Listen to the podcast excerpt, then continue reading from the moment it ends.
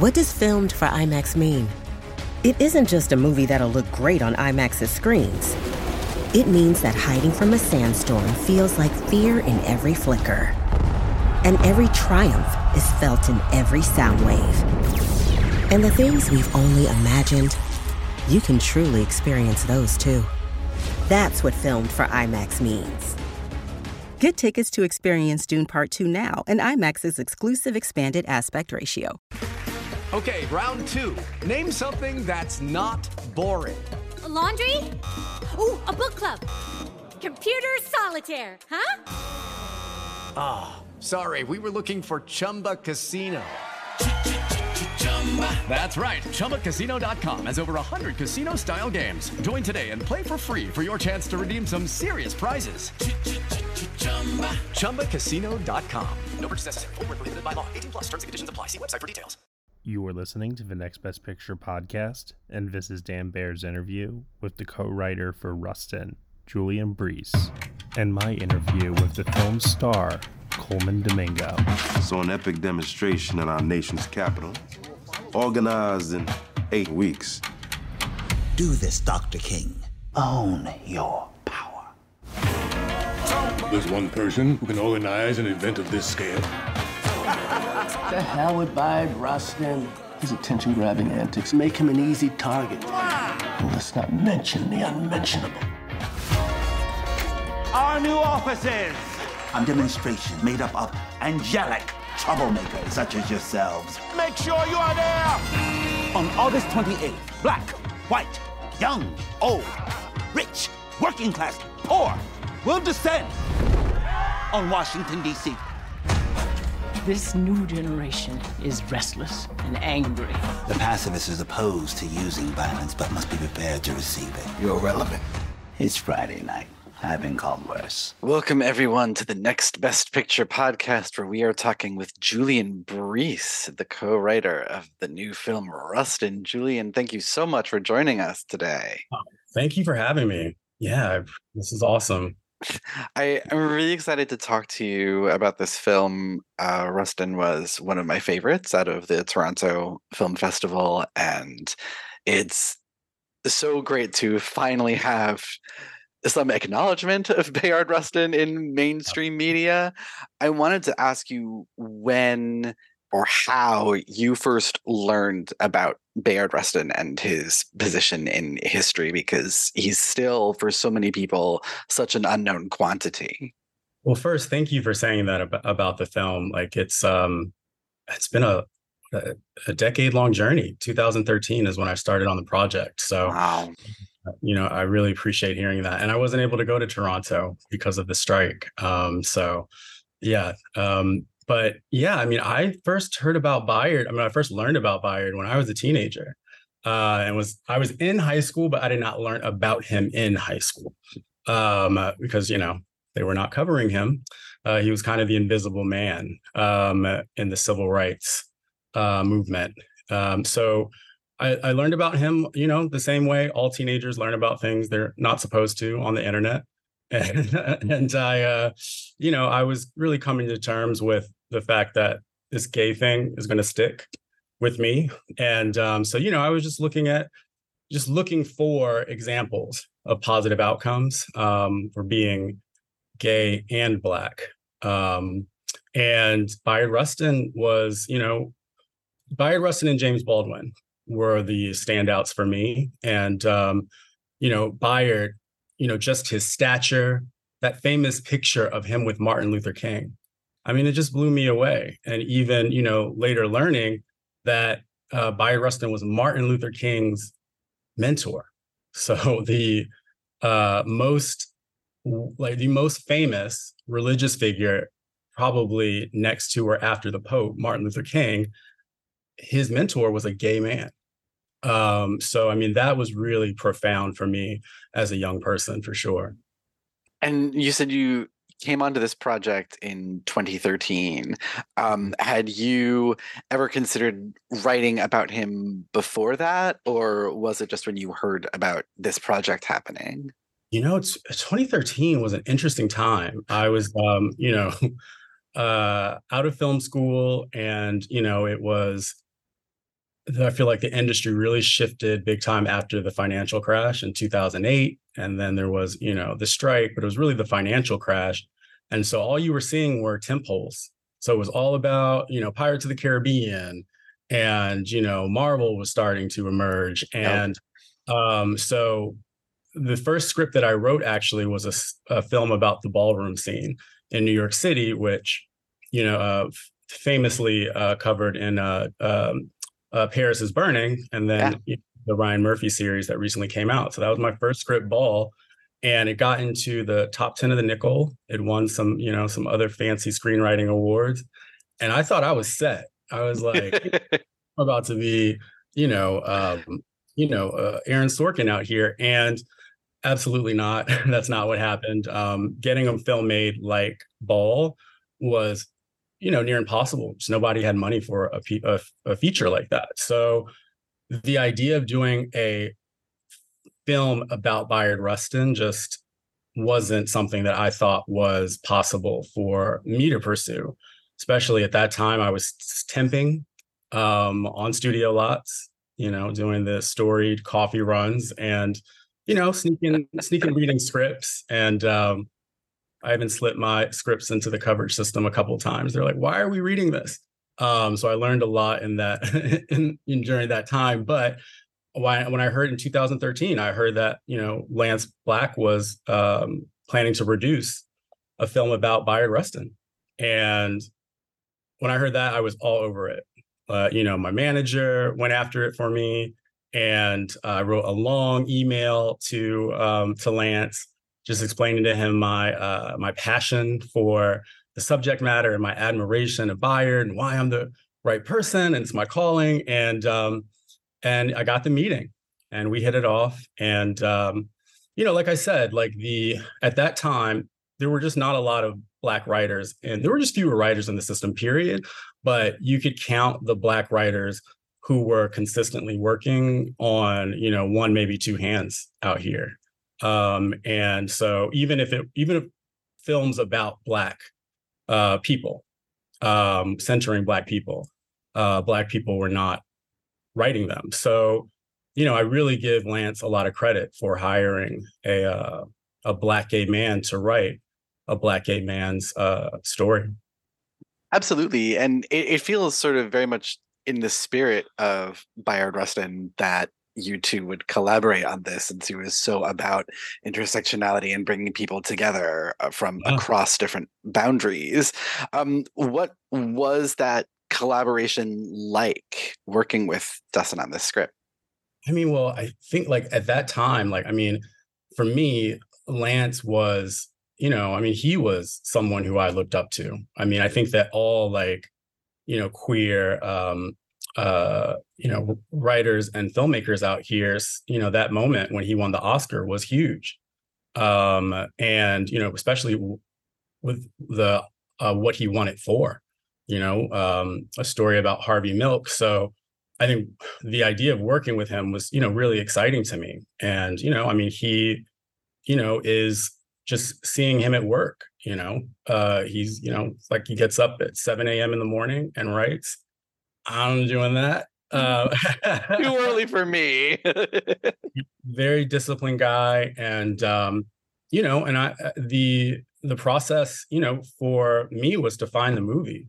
So you know, he really did trust me with that, and I um I was very eager. So I left my temp job, took money out of the little savings that I had, and moved to New York for three months because I, I thought that's what researchers you know do. And um and uh you know but it was good. I was able to do uh, one-on-one interviews. I did about 19 hours of interviews with people who knew Bayard so people who worked with him on the march wow. And, uh, walter naegle who was his um his life partner um you know just really gave me incredible insights into him that you just could not read in a book. The kind of the kind of insights you need for story did you so get 19 hours of interview? That's incredible.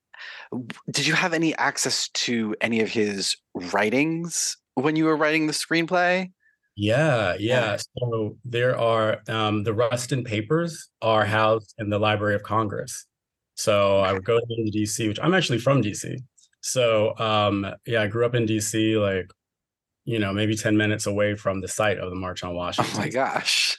yeah. So um the so yeah, I, the his papers are there. They're housed in the Library of Congress. And then um, his speeches are um, uh, actually there's a collection of uh, speeches by him that Michael Long has compiled called, and the book is we um, what is it? I must resist, or we must resist. And yeah, I mean, reading his words, hearing his words, hearing his speeches just were that was, you know, um, getting his voice in the script was really important to me. And I mean, Colman pulled it off brilliantly and brought, you know, things to it that, mm-hmm. um, you know, even people who knew him got chills. So, yeah, yeah. yeah. That that was going to be my very next question was how difficult was it to capture his voice through your pen? Yeah, I have to say, like in writing, like, you know, there are things that I'm okay at. Like, I think that like capturing character voices is like something that I like to do. I kind of like am can a mimic, you know. So I um like picking up his cadence, all those things. I obsess over those little things. And uh, you know, in the writing, I'm hearing it, you know, I'm hearing the you know, I'm, I'm, I'm hearing the rhythm of his voice, and uh, I would say for him, it was Bayard has this kind of aristocratic air about him, and you know, he's very distinguished. This, uh, you know, and the way that he actually speaks is affected on purpose. So his like, and you know, it's for him, it's a way to get people's attention. So he uses what he has, like his height, his stature. Not that he wants attention or glory; it's to get people to listen to him because of what he believes in. And so getting that down, like, uh, you know, even writing it, you know, that his voice is, you know, has this affectation to it, which, you know, is something that the people who knew him, he told me was, it was really important. And you see Colman go in and out of it. Yeah, it's an incredible performance uh, from Colman Domingo uh, in in that part. Just mind blowing uh, how he captures this man, but a large part of that is also the writing that he has to work with. I'm curious, you know, you go through so many drafts of these things before it eventually gets to filming. What was the most difficult thing for you to cut from the screenplay? For me, there were flashbacks that some of them are still in the film, but from his younger years that I really felt contextualized. I, I, knew early on that the action of the film was going to be the march, like, you know, those months leading up to the march, you know, that frenetic energy of him and his mission impossible, um, I call it. But there's so much interesting about his life. You know, I mean, he's been, you know, an activist, you know, through the 30s, 40s, 50s and um, so many of those experiences did inform things that happened during the march. And so there was um, there were flashbacks.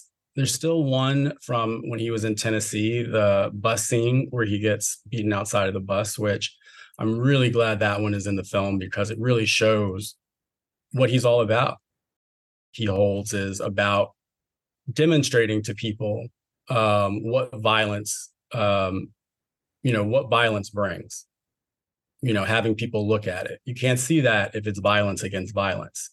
Um so uh but yeah so there was some ashland prison. He was in prison at ashland um uh for demonstrations. And he yeah so i loved those scenes. I had to cut them. But yeah i made the choice to cut them at a certain point. You have to like kill your darlings you know yeah, absolutely. And you said you knew very early on that you wanted to focus on just the lead up to the march and everything. Did did you also know early on that that was how you were going to end it with him, you know, cleaning up after everything because that seems so perfectly in tune with his ethos of, you know, getting down in the muck and everyone contributing. Yeah, I think that like for me when I at this point, I've done a few biographical projects, and I really, I've never been a big fan of cradle to grave stories. You know, as like thinking about the kind of movies I, I would want to write. I remember Capote really uh, influenced me, really impacted me when I saw it. I just thought it was so elegantly done. and just taking that moment in his life. Um, and within that was so much. You could tell the story of who he was as a person, the essence of him, right? But then also tell the story of um, this moment, this defining moment in his life, and how that, you know, how that molded him. So, you know, I think for me, like biographical, I see it as like a way to really capture the essence of someone. Uh, we're, you know, we're doing it's about like a a great man. What is the moment where they became great? And so, you know, with um, the March on Washington, I mean, I feel he had so many tests. This was the biggest test. Uh, and you know, the there's a personal story to it that you know is um, I feel like this, like I am a I am a research person. I thought I was going to be an academic and not so much. My advisor was like, "You should creatively write," which is not what you want to hear when you're, you know, turning your academic. yeah. yeah. Um, but very familiar. yeah. So I love like in you know when you're researching someone, if you can find those moments where you're like, boom, that is cinematic. That's a movie you know, because and you know, you don't want to just look, every movie is a fiction, even documentary. Documentarians don't like to like, you know, admit that, but um if you can find those true moments that feel cinematic, like that was the clear ending. Like Bayard, he couldn't go to the White House with the other with the leadership. But for him, that was not the that wasn't the uh, win. The win, like he won when that march was pulled off and for him you know just going and picking up trash that was you know that was enough for him that's all he needed i thought it was a really it's a really powerful statement about him and that's true. I didn't have to make it up. It was gifted to me. Those things that are gifted to you in biographical you yeah. nothing close. It's true sometimes you just got to give you what history gives you. It's just perfect. Right. um, we're coming up on the end of our time together but i wanted to ask before we before we go because i feel like the world has in some ways taken a few steps forward since bayard's time and in some ways it's taken a few steps backward and i want you know you've spent so much time with this project immersing yourself in his life what is the best way do you think for those viewers who are really touched by this film to follow in Bayard Rustin's footsteps and honor his memory. With the Lucky Land slots, you can get lucky just about anywhere. This is your captain speaking. Uh, we've got clear runway and the weather's fine, but we're just going to circle up here a while and uh, get lucky. No, no, nothing like that. It's just these cash prizes add up quick. So I suggest you sit back, keep your tray table upright, and start getting lucky. Play for free at LuckyLandSlots.com. Are you feeling lucky? No purchase necessary. Void where prohibited by law. 18 plus terms and conditions apply. See website for details. Yeah, I think there are so many divisions right now. There are, you know, on all sides of the, you know, the issues that we're seeing, the rollbacks that we're seeing right now, you know, the book bans in Texas. When do we think, you know, we would ever see book bans happening? I'm sorry, in Florida. And, um, you know, the, uh, the laws that are changing in different states, um, you know, that are, you know, rollbacks from the progress that we've seen, the homophobic violence, trans violence that we're seeing throughout the country. I think that w- with Bayard, everyone's angry. Bayard was a gentle person. He believed in, you know, being gentle, the nonviolent philosophy. He lived it. Everyone who knew him says that. And I think that if we could just take a step back and you know really see things from the other side people are scared it's irrational in you know a lot of instances but people are scared. And you know we're not communicating with each other uh, in ways that are impactful. And sometimes that way that is stillness. Sometimes that way is like speaking in a way that is you know empathetic and you know trying to provide like information as opposed to being accusatory. With Bayard it's it's so simple but um you know i think it's something that i think that Bayard we wrote it I, I wrote it in 2013 when it was set up at another place and then in around 2019 it uh you know went on to netflix Um, and you know, George and Lance worked on it, and this was the right time. Who knew? This was the right time for the film to come out. Bayard's message is uh, just as relevant today as it was, you know, in 1963. Amen. Julian Breece, thank you so much for joining us today. Thank um, you. And thank you for thank you for the film. And what what are you working on now? What can we look forward to next from you? Well, um, so I finished the screenplay for um, Ailey, uh, about the uh, life of Alvin Ailey. Ah! I'm so excited about, and Barry uh. Jenkins directing that. And um, I am, uh, yeah, and actually I'm working now on um, with Lee Daniels, the Sammy Davis Jr. limited series for Hulu that I'm really excited about. Yeah, fantastic. After that, I'm going to write a rom com, like you know. As a former dancer, I'm very looking forward now to that Ailey project. Nice. Oh, that's very exciting to hear. Julian, thanks again. Thank you, Dan. Have a good one. Bye. You too. Your mere presence could derail the fight for racial justice in this country a good 10, 15 years. On the day that I was born black, I was also born a homosexual. We're calling for a peaceful march on Washington.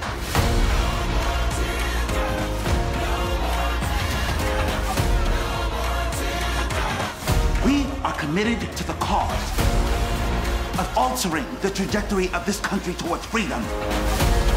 They either believe in freedom and justice for all.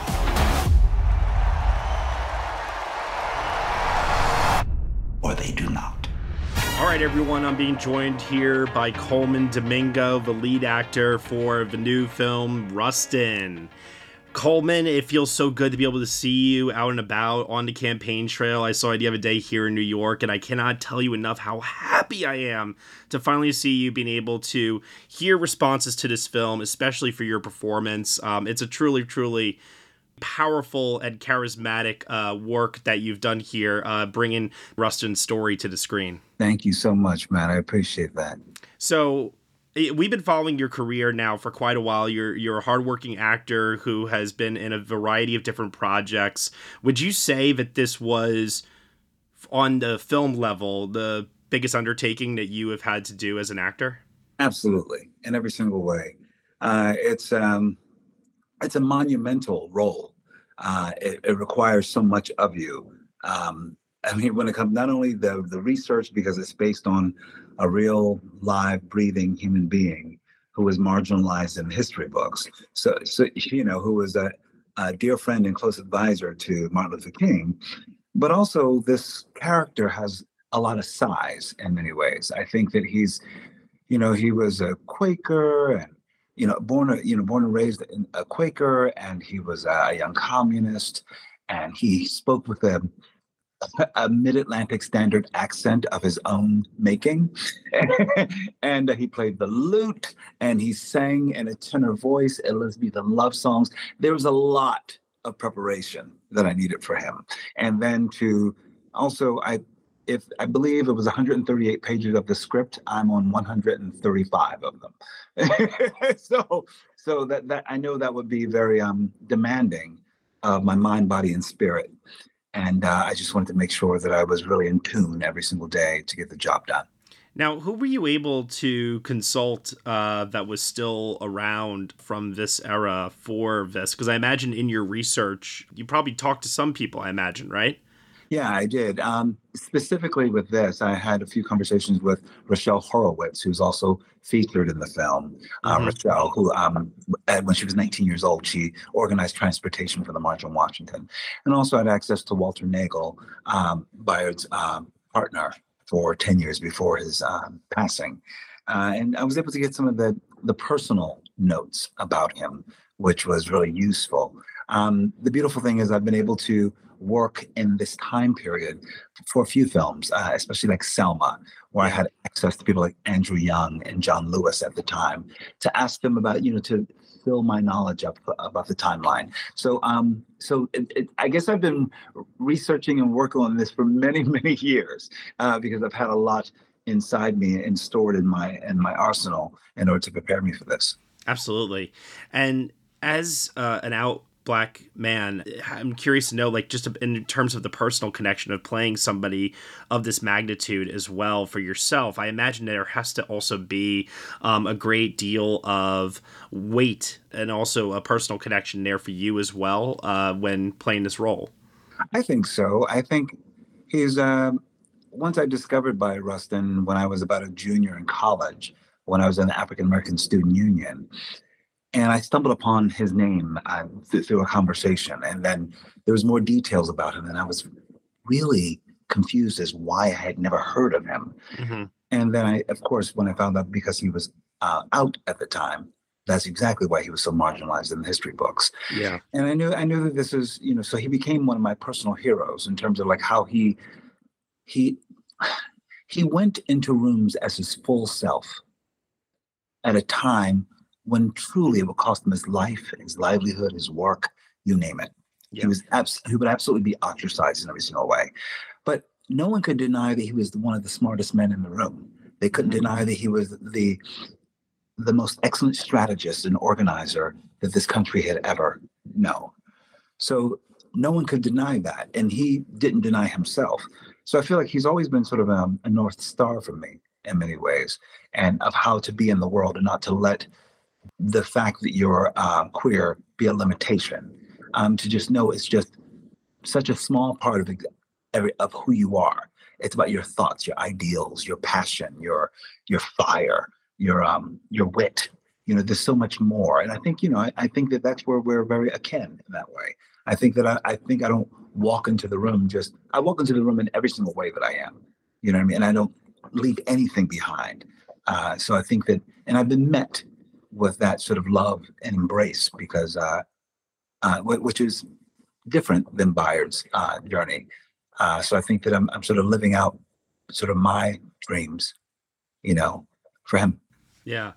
You've worked now with George C. Wolfe a couple of times here. Um, I think a lot of people will look back on Ma Rainey's Black Bottom and see how theatrical that production was and its staging.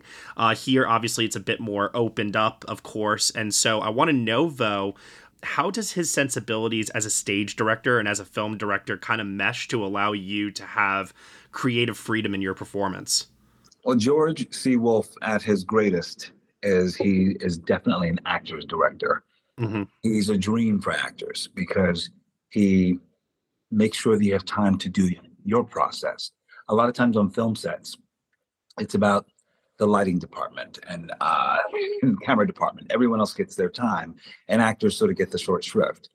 George makes sure that performance is first, and that comes from his years in the theater, where he doesn't mind, you know, rehearsing for three full weeks, and that's full rehearsals for three weeks, and that's sitting at the table, um, looking at every nuance on every page, yeah. and making decisions together. Um, so that's what's really unique about him. And then he also knows how to, I think that he's also had a journey of learning how to play in a cinematic space to allow things to breathe. I think that it's a beautiful thing because I think he's had, he has so many excellent skills from the theater and just being a storyteller that I, that I love that he still has a sense of theatricality in his work as a filmmaker. That makes him unique you know, I think that every, everyone, every filmmaker is different. I think it draws on his strengths to make it theatrical in many ways and to make it feel staged at times. So that's what I love that he's that perfect combination. Yeah, and you work opposite uh, across from so many great actors in this film. It's really a, a really fantastic ensemble. Um, is there anyone in particular that you found yourself getting goosebumps uh, working opposite aside in this movie? There are two people. I would say if you get the opportunity to work with Audra McDonald, mm-hmm. you're just you're a little nervous, you're a little intimidated because especially I've been a fan of hers for so many years. And just to be able to share, we only had we had two scenes together. One was actually uh, not in the film, but we we had this beautiful dance together. You know, this she's so prepared and then so open. I just found that it was just really a beautiful. All I had to do was really listen and respond w- with hurry. I mean, but that's what George George filled filled the space with great theater actors. I also had Jeffrey Wright, who I've always been a long admirer of. And so, you know, I think that we just go toe to toe and we have a nice dance together. I love uh, characters who have figured out a lot of their backstory and they're coming in with different gifts for you to play off of. And I feel like that's what I do as well. So that was the perfect storm uh, of acting. So you can always make something kinetic and beautiful every single take.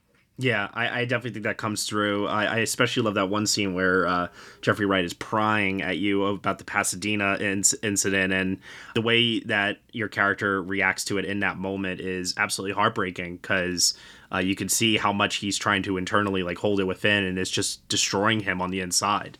Yes, absolutely. That was um, I just uh, I just listened to Jeffrey and let it all the bottom drop out of Bayard Rustin because that's all that was it. He could not have a facade at all, and it, it was his. Uh, we were watching him crumble and yeah. watching all that confidence um, implode. And I think I told you this the other day too that throughout this movie there are a number of stand up and cheer, fist pumping moments. Um, I'm curious to know have you had a chance yet to experience in a theater when an audience gets a chance to react to one of your show stopping monologues? I, I, did. I did. I, I was at the um, in Washington, D.C. for the very first screening that I, I'd seen uh, that was introduced by President Obama and Michelle Obama and it was for uh, the HBCU First Look Film Festival. It's the first of its kind, which is great, yeah. supporting um, historically black colleges. And so there was Howard University and and and um, uh, another school, uh, Morgan State. They so it was like a whole audience of like 19, 20 year old kids. These were the kids that were the same age of the people who were helping Bayard organize the March on Washington and they were just it was robust and like gasps and lots of applause and it, it really was like a call and response. And i think that's the beautiful thing and i think you don't get that a lot in the cinema. Mm-hmm. you get that when something has a bit of stagecraft to it. Yeah. It feels like theater in that way like you know that you have permission to respond. Yeah. And i i, I don't i don't think i've been in, in a theater to experience that and it happened at least like six times you know, mm-hmm. which was great. And then at the end, everyone was sobbing, which was beautiful. Um, it was it, it really felt like a shared experience that you would get in the theater. Yeah, yeah, I, I, definitely hear you on that for sure, and it's refreshing to see that in this type of uh, theatrical experience versus a two hundred million dollar uh, theatrical experience every now and then. So yeah, I'm with yeah. you. Tell me a little bit about also to the friendship that uh, he had with Martin Luther King, because one of the things that I uh, liked about the I, I guess you could call a conflict within this movie is how Martin Luther King is his friend, but he's reluctant to essentially back his friend when the timing is inconvenient for their friendship. And so it kind of like builds to this moment where he publicly endorses uh, Rustin by the end of the film. And I, I just found that to be so heartwarming uh, yeah. because at the end of the day, he just really wanted that validation from his friend. And who could not be moved by that? Yeah, you know, there's um I was discussing this with a friend the other day. There's especially in the 1960s when mm-hmm. people were a bit um, shall I say a bit more conservative when it comes to uh, relationships with openly queer people. Yeah. And if someone had and some cisgendered, you know, man had a deep friendship, a close brotherhood with this openly queer man, everyone in the world assumes it's sexual. They, they because they're just sexualizing um, the queer person. They're they're not thinking ideas or anything else human. They're just thinking sex because that's all they can focus on. So of course, people that was the thing surrounding them that was like it was rumor, hearsay, you know, and and that and they were trying to, you know, I feel like navigate a friend, a true friendship and true brotherhood. I think there's even like a picture of them, I think somewhere, like when like you know, I think Bayard is talking about something and Martin is taking a bath or something like that. I know that there's a photo out there in the world, and you know that seems very suggestive, but it, it truly was. I think I think Bayard has a certain tie on, and they're just talking like brothers do. Yeah, but um, they were so that was part of the thing that they were combating at that time, and you know um, and also the movement. The movement was very conservative and really trying to. I think the way um, black folks believed that we needed to move forward was as a and a unified front. And this is the way we present ourselves. And the queer person had no place in it. Yeah. You know? And so that's was part of the push and pull with their friendship. And that was that was definitely a break for them. And I think it hurt Bayard deeply. And I think it hurt Martin as well, because Martin was sort of between a rock and a hard place as Yeah. well. And what we what I love is that the Martin in our film is not Martin after the I have a dream speech. He's a young man who's trying to navigate being a thoughtful leader, actually. Um, someone that Bayard has supported and and has poured his his beliefs into as well. So I think that's the thing that I begin. By the end of the film, you see Martin when Martin um, publicly comes out to shed light and love on his friend and and make sure that he still has his position as deputy director to complete this mission of the March on Washington. It's part of Martin's growth. We see him grow, and then we see now he becomes the superstar that he was meant to be. Yeah. Uh, you mentioned Barack and Michelle Obama before. What was their feedback to your performance into the film? Ah, they've been very, very complimentary. They've been very happy with it, especially for their first narrative feature. They've um, they both have given me a lot of praise and love and support. Um, and this is very near and dear to their hearts because uh, Bayard Rustin actually, what Barack Obama said in D.C. He said, if there was no Bayard Rustin, for sure there would be no me. Yeah. Because he said, I'm very much inspired by Bayard Rustin. Yeah. That says it all right there. Um, Colman, we're out of time here, but I uh, want to just compliment you one more time on such a phenomenal performance that captivated me from start to finish. And I also want to add a little tidbit here. Usually we ask our uh, guests what they have coming up next in the future, but I already know because I saw your wonderful performance in Sing Sing at TIFF, and I cannot wait to uh, have audiences experience thank- that next year. Thank you. And then and, and they can stay tuned for Color Purple on Christmas Day. That too. That too. I'm seeing it this week. I can't wait. oh man, good, good, good, good. I'll see. I can't wait for you to see it, man. It's it's something special, and I'm It's- not hyping it up. It is very special. It's the year of Colman Domingo, and that in Ah. itself is special. Thank you once again for your time. I really appreciate it. I really appreciate you, Matt. Thank you. Take care. Take care. Hey everyone, thank you so much for listening to Dan Bayer's interview with the co screenwriter for Rustin, Julian Breece, and my interview with the film star Colman Domingo here on the Next Best Picture podcast. Rustin is now currently available to stream on Netflix and is up for your consideration in all eligible categories for this year's Academy Awards, including Best Original Screenplay and Best Actor. You have been listening to the Next Best Picture podcast. We are proud to be part of the Evergreen Podcast Network, and you can subscribe to us anywhere where you subscribe to podcasts. Be sure to leave us a review on Apple Podcasts and let us know what you think of the show. We really appreciate your feedback and your support, which you can also lend on over at Patreon. For $1 minimum a month, you'll get some exclusive podcast content from us. Thank you all so much for listening, as always, and we will see you all next time.